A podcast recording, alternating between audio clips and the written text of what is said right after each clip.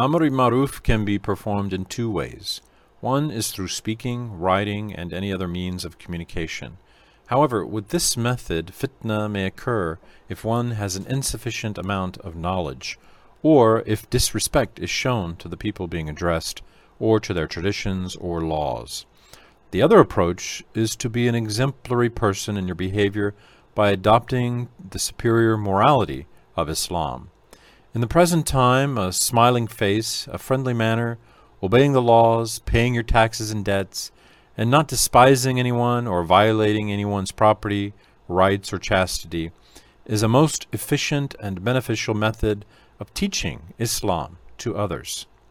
For this reason, it is said that lisan ul haq antaku min lisan il qal, which means the language of the body and behavior without making use of words is superior to language itself.